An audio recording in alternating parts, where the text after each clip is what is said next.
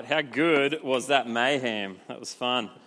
Earlier this week, I said to Sally, let's do something a bit crazy. Let's do this game where we'll put kids on mattresses and make them crowd surf, and it'll be a good idea.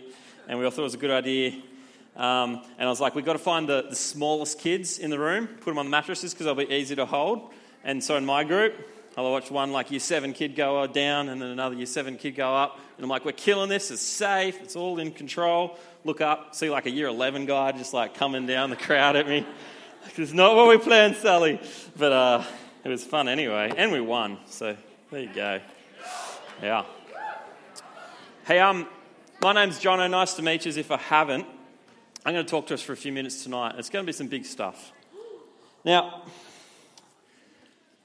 what are the things that make you not want to be a Christian? What are the things that make people want to run the other way from Jesus? What are the barriers that people might have to believing in Jesus? I wonder if you had to make a list of all the things that you thought would keep people away from Jesus, what do you reckon you'd put on it? I don't want to be a Christian because I believe in science. I don't want to be a Christian because there's no proof.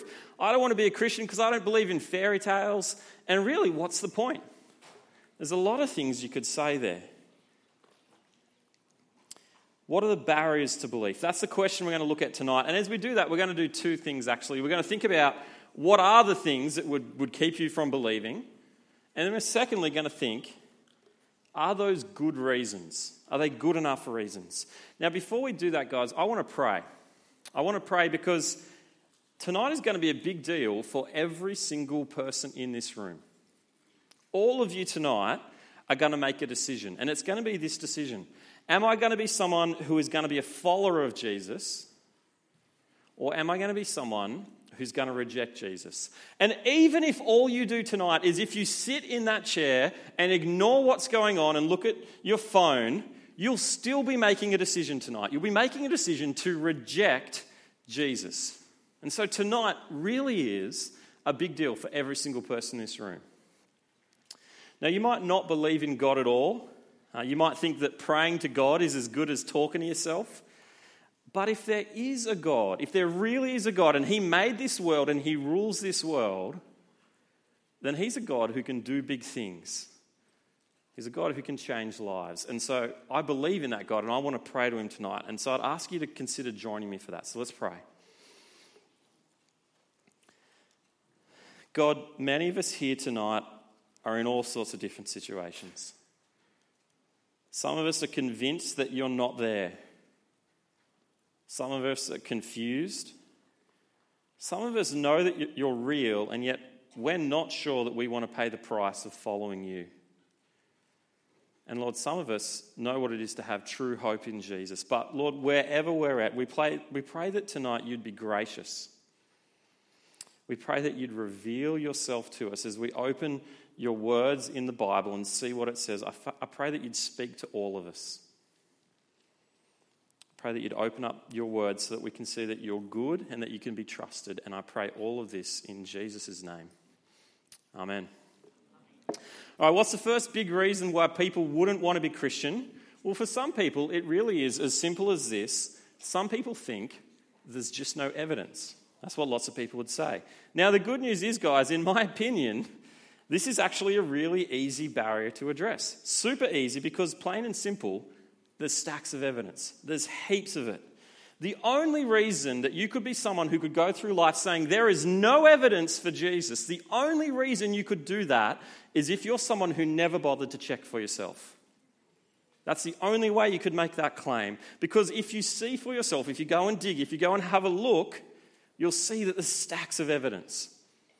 Now, we watched a video earlier in the night, and again, it talked about how Jesus' life, His death, His resurrection was public. It was in front of people. It was a testable claim. Have a look up on the screens and what our Bible reading says. Here's what Jesus did, verse 3. What I received, I passed on to you as of first importance, that Christ died for our sins according to the Scriptures, that He was buried, that He was raised on the third day according to the Scriptures. So there's what He did, but listen to this. Notice that it was public. Look at verse 5.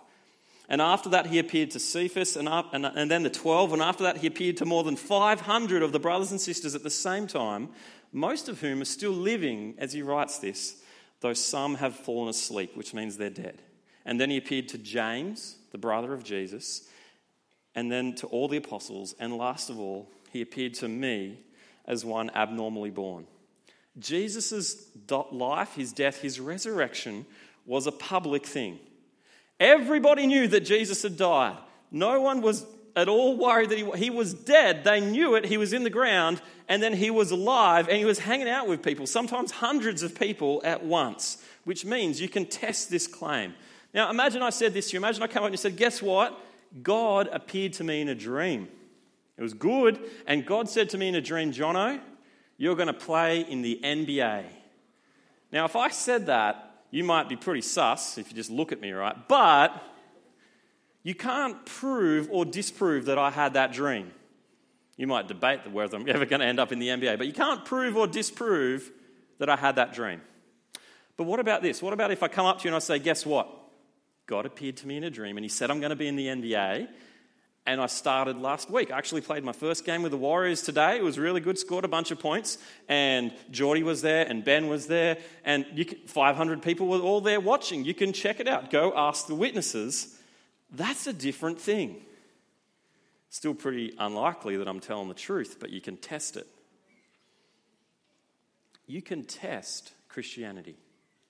You can examine its claims because its events are public.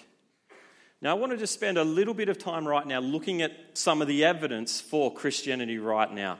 I've got a video that we'll play in just a second. This video is full of 3 pieces of evidence for Christianity, and it's not by any means all the evidence there is, but it's as much as you can fit into a 5-minute video. The video is really good, but I got to warn you, the person narrating it sounds like someone from Downton Abbey, and it's like nails on a chalkboard. So apart from that lady's voice, this video is heaps helpful. Check out the screens. Look at 3 pieces of evidence. There you go. There's just 3 quick pieces of evidence there. So first of all, Christianity took the world by storm within a few decades of Jesus' life and death. Now, people say, oh, it's just an urban legend or whatever. That doesn't happen in 10, 20, 30 years. You don't just have an urban legend pop up like that. Secondly, martyrs make lousy liars. Liars make lousy martyrs. The people who claimed that they saw Jesus rise from the dead went to their deaths for that lie that Jesus had risen. And finally, he even managed to convince his own brother and a guy who was going about persecuting Christians that Jesus had risen from the dead because he appeared to them. There's just 3 small pieces of evidence. Now, there's heaps more that you could do. If you still got questions, go for it, dig in. There's some books here tonight that I'd love to give you if you want to wrestle with that evidence question. This book's called The Case for Easter. It's written by a guy who's a journalist who was an atheist, and he set out to disprove Christianity because he didn't like it, and so he dug into the evidence for himself. And turns out he got persuaded by the evidence and is now a Christian, and so he started writing books like this. We'll give you one of them if you want to get it. Come and talk to us. The third thing you could do is you can come along to Jesus Uncut, and just throw your questions at us. Listen to some of the evidence there and then ask your questions. Hey, what about this? What about that? Throw around your ideas. There's heaps of evidence for Christianity. It's the world's most testable religion. And when you test it, it stands up against the test because there's so much evidence. Now, here's the thing. Guys, I don't actually think that this barrier is actually that big a deal. I think sometimes people like to hold up that and say, oh, there's no evidence, there's no proof, I can't believe it, it's just silly. But really, I think it's just a thing that people like to kind of hide behind. There's no evidence, who would believe in a God anyway? Jesus, kind of leave me alone, you're a nuisance. I don't think that's the big problem. You know that only 22% of Australians would say that they think there's no God out there? Only 22%. 59% of Australians say that they believe in the God of the Bible, and I think within that group of people, there's lots of people confused about who God really is, but 59% of us think that the God of the Bible is God. I don't think the big issue is that there's no evidence. I think there's something bigger going on. And that brings us to our second barrier tonight. Here it is. Lots of people think that Jesus will ruin their freedom. See, Jesus' claim is that he actually comes not just as your Saviour, but as your King. Jesus claims to be your God who must rule your life. And so the response to Jesus must be that we've got to hand our whole lives over to him. Jesus says, you want to follow me? You've got to give me everything. Lay your whole life down before me. There's no evidence? Well, that's easy. There's evidence. Jesus is your King who's going to run your whole life. That's not such an easy thing. I think that's where the real trouble starts. I remember sitting up late at night in a car with an old friend of mine. This is long enough ago that I had hair, all right? It was a long time ago. And I'm there with my friend. I'll call him Will. That's somebody's real name. And we're sitting there and we're talking. And Will had grown up with Christianity. And Will turns to me and he says, I don't think I want to be a Christian anymore. I was like, okay, well, that's a big deal. Tell me about that. You know, have you got doubts about Jesus? Do you not think it's true anymore? What's happened for you? Why are you saying this? And he said, no, all that... I know about Jesus. I know there's evidence. I know that he is who he... I know he's God. That's not a problem. I don't want to be a Christian because I don't want someone else running my life. He ended up saying that night, I'd rather go to hell than have someone else run my life for me. I want to live my life now, how I want to live it. I want to have fun now. Basically, Will was saying, Jesus will spoil my freedom. See, I think for many of us, we know that God's there. We know about Jesus, but we look at Jesus and we see what he has to offer and we see the claim he has on our life. And then we look at the world and what it's doing and the fun that it's having and we go, I don't want Jesus, I want this. I know this is true, but I want what the world's offering over here. I don't want to miss out on the fun. Jesus is going to ruin my fun. But guys, here's the crazy thing that I really want you all to get tonight. So listen up. If you're someone who's free from Jesus, without God in your life, really, how free are you? How free are you? So have a look up on the screen here and see what Jesus says about life without God, a life of sin. Have a look up there. He says, very truly I tell you, everyone who sins is a slave to sin. Everyone who sins is a slave to sin. See, we look at all the fun that people are having, the drinking, the party, the sex, and we kind of have this God who's watching us and he's going to judge us for what we do and all the fun we have. And we say, man, those people over there who are having all the fun, that looks so good, it looks so free. And Jesus sees that and he says, it's slavery. They're slaves to sin. Now, why does Jesus call sin slavery? Why does he do that? Let's think about some examples for a second. Let's think about drinking, getting drunk. Let's have a little bit of a think about that. On the surface, it looks pretty fun, right? People get drunk, they have a bunch of stuff to drink, and they start laughing heaps, and the party is really funny, and then people start to do crazy stuff, kind of bad stuff, but kind of the bad stuff that's pretty fun to talk about later on Monday, right? And so it looks pretty good. On the surface, it looks like lots of fun. But if you dig a little bit deeper, is it freedom? How many times, for those of you who this is your stage where you're up to, how many of you have got that friend who you've heard say, on Friday night they're drunk, they're laughing, they're doing whatever, and then on Monday they say, man, I'm never going to drink again. I've got to stop. I'm going to stop. That's it. No more drinking for me. What are they doing in 2 weeks' time? They're drinking. You know that friend. Maybe you're that person here tonight. That could be you here tonight. See, it seems like fun. But the problem is when you try to stop, it isn't that easy. And when you do start to stop, what you'll find is you can't even have fun anymore without drinking. Life's pretty boring, really, unless you have a few beers. You can't have fun without it anymore. Now, for some of us, this problem's even more obvious.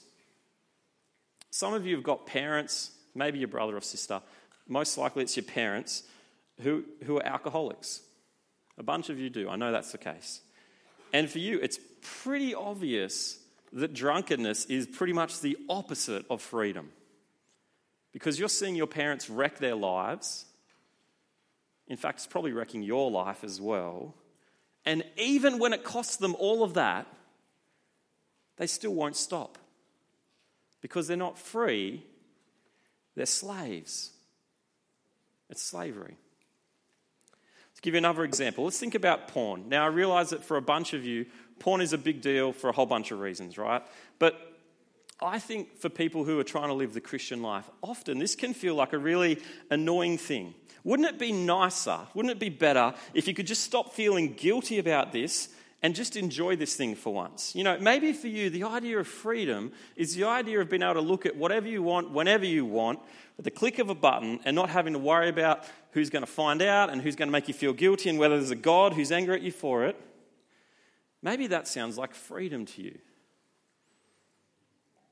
And maybe you're someone who's living that life, living it up, freedom. But have you ever tried to stop? Seriously, have you ever tried to stop? No, it's like someone could be locked up in a jail and they'll never know they were locked in unless they go over to the door and check that they're actually locked in and the bars are keeping them in. What would happen if you went, you know what, next month I'm just not going to look at porn at all. I'm just going to give it up. I'm just going to stop.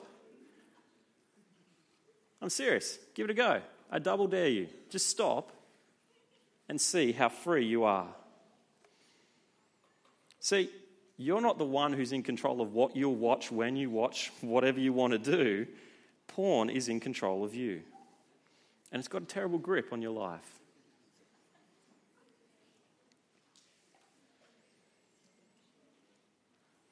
If you're someone who's been messing around with that stuff for a while, what you'll actually find is it starts to mess with how you think. And you can't actually think about other guys and girls normally around you. You'll find it starts to mess with that. And you don't see the people around you anymore as humans. You see them as objects for your pleasure. It's not freedom, it's slavery. Life without God in charge, it seems like freedom. It can sound really nice in theory. When you look at it from the outside, you might go, that looks pretty good, but it's slavery. And instead of having a good God in charge of your life, what you end up with is you end up with a much worse master, sin. So imagine this for a second. Imagine you've got a goldfish in a little bowl. Let's call this goldfish Swim Shady, okay, if you're on summer nights. If you're in years 10 to 12, you get that. We had a goldfish. He died. You could call him James Pond as well because our goldfish died. There you go. Okay, you've got Swim Shady, right? You've got to stay with me. You've got to be able to get past the Swim Shady thing. Swim Shady. He's in his little bowl. And if he's honest with you, life in that bowl is safe, but it's kind of boring. There's not much of that room to explore. You know, it's kind of nice and cozy. The pH level is just right. But what are you going to do in a bowl that big, right? That's Swim Shady. Now imagine you grab Swim Shady and you put him next to an Olympic-sized swimming pool. And before him are all the beautiful blue waters of an Olympic-sized swimming pool. And there's so much space. And all day long, Swim Shady looks out into that pool and he's like, man, there's so much water there. And it looks so blue. And if I was in that pool, I could swim right and I could swim left. I could swim up and I could swim down. And it would be so good. And he's watching this Olympic swimming pool going, there's freedom out behind these glass walls. Here's the other detail, though. That Olympic swimming pool is filled with enough chlorine to kill any baby pea, any bacteria, any goldfish that would ever dare to enter that Olympic swimming pool.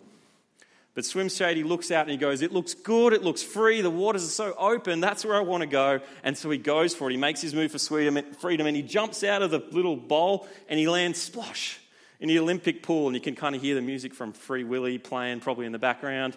And Swim Shady's going for it, and he's swimming right, and he's swimming left, and he's swimming up, and he's swimming down. And then he's belly up, dead from chlorine poisoning.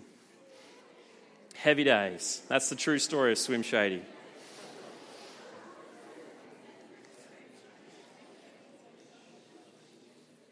Sin looks like freedom, but when you dive in, it's poison. It's slavery. That's the truth. That's Jesus' words.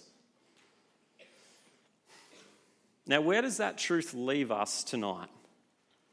Well, I reckon if you've actually heard it for what it is, if you've actually heard what the Bible's saying already, it should leave you feeling pretty lousy, pretty guilty, perhaps. If you're honest with yourself, maybe even just those two examples of porn and drinking, maybe that's enough to make you feel pretty guilty. Maybe it's not those things for you. Maybe it's something entirely different. Maybe you look at your life and you see the things that you've done to others around you, the friends, the family you've hurt, that message you shouldn't have sent, those words you shouldn't have said, those lies you shouldn't have told, that gossip you shouldn't have done.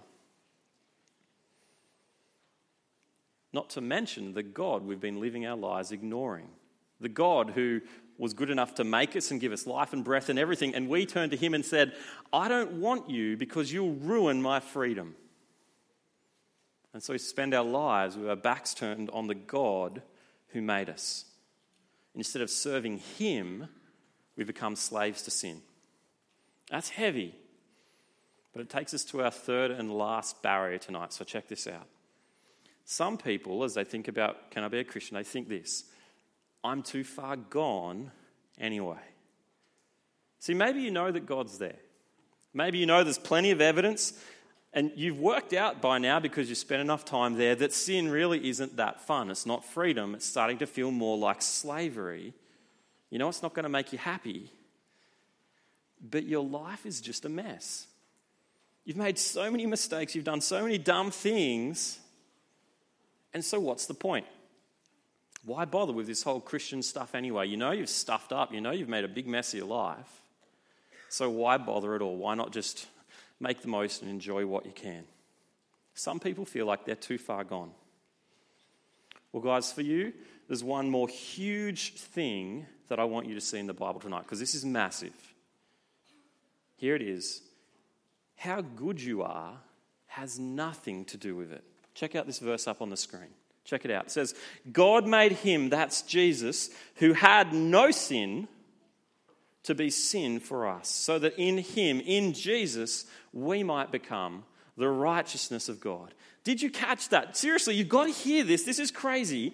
Going to heaven, being right with God, is not about how good you are. It's not about what you do. God has stepped in and he's done something for us. He's done something about it. Let me see if I can make this clear for us, because, guys, this is huge news, and I want you to get it.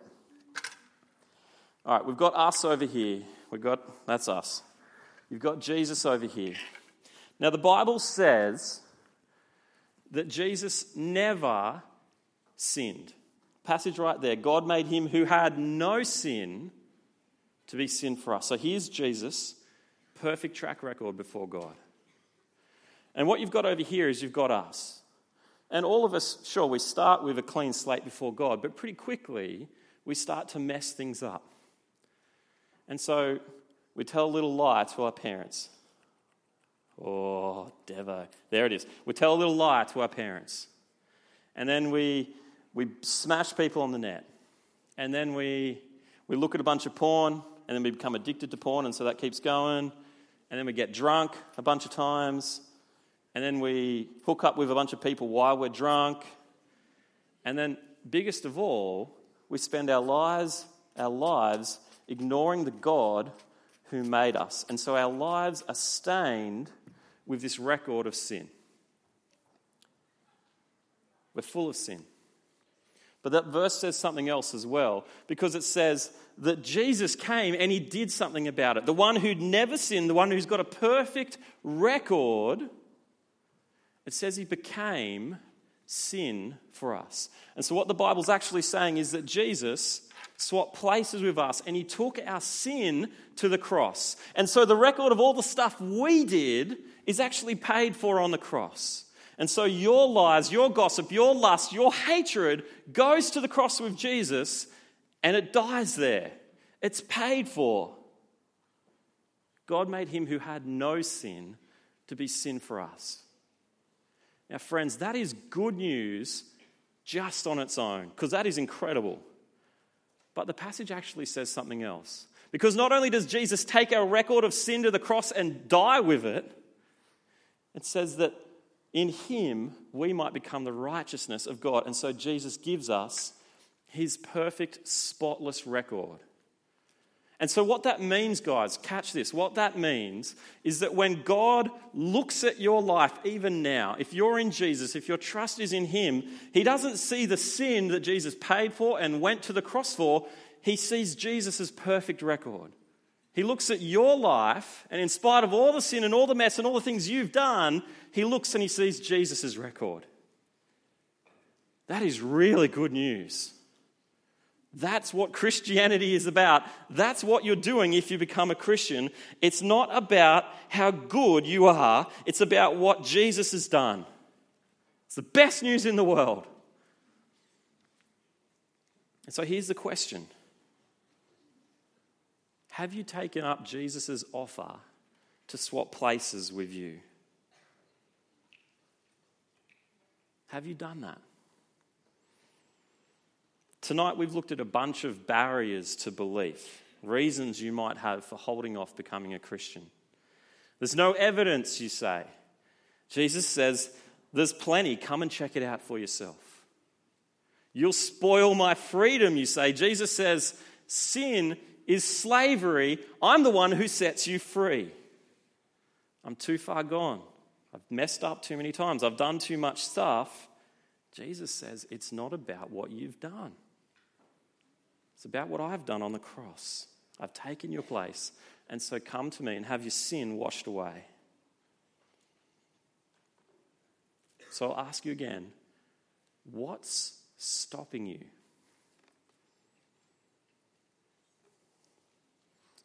Is there any reason good enough to keep you from coming to Jesus?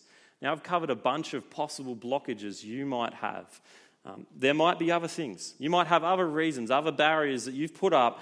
But whatever they are, I'll say this. I can't speak to all of them, but I will say this. If you grab whatever that thing is and you bring it to Jesus and you press in and you look at what the Bible says, Jesus will deal with that blockage as well.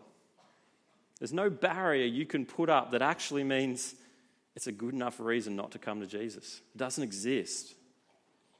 The reality is there's no reason good enough to keep you from coming back to him. And so, guys, come to him tonight. Put your trust in him tonight. And here's the thing. I know some of you tonight are going to sit here and you're going to laugh at this stuff. Some of you are going to do that. Some of you tonight have been around for a long time and you've heard this stuff, and time again, you've been putting it off. Maybe not tonight. No, I don't want to do it now. I'll just hold off. I'll just hold off. Some of you are going to make those mistakes again tonight. Don't you be the one who does that, though. Don't you be the one who puts it off again. Don't you be the one who just sits there and shrugs it off and laughs. Make the choice tonight. Now, if you want to do that, if you want to become a Christian, you tell God what you're doing. That's how you become a Christian. You turn to God and you say, God, I was trusting in myself. I thought I had to sort myself out. I thought I had to do it on my own. But God, now I'm trusting in Jesus. I trust him as the one who paid for my sin. And I trust him as the King who's come not to spoil my freedom, but to set me free from sin. You put your trust in him.